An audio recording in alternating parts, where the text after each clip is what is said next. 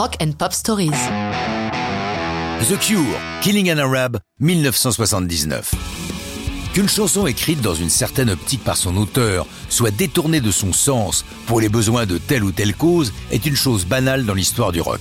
Exemple connu, Springsteen et Born in the USA, critique de la société américaine, mais reprise par Reagan et consorts comme une chanson patriotique.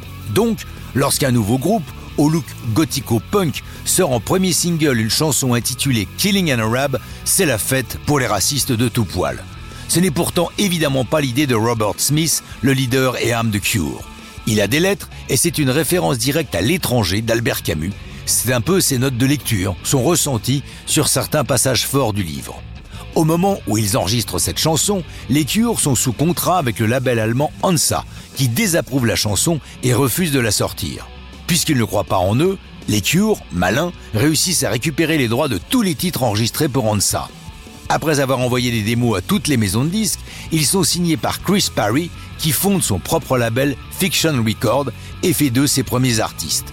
Sortir comme première production une chanson qui s'appelle « Killing an Arab » au moment où le National Front fait une percée en Angleterre frise ou l'inconscience, ou la naïveté, ou la perversité. Dès les premiers concerts de Cure, des groupes de Skinhead, toujours proches de l'extrême droite, sont présents et reprennent joyeusement en chœur la chanson. Dès sa sortie le 6 février 1979, « Killing an Arab » va obliger Robert Smith à s'expliquer en permanence, à tel point que dans une seconde vague, le disque est envoyé aux médias, accompagné du roman de Camus. Ils sont à l'affiche de la fête de l'école polytechnique, le bureau des étudiants leur enjoint de ne pas interpréter la chanson.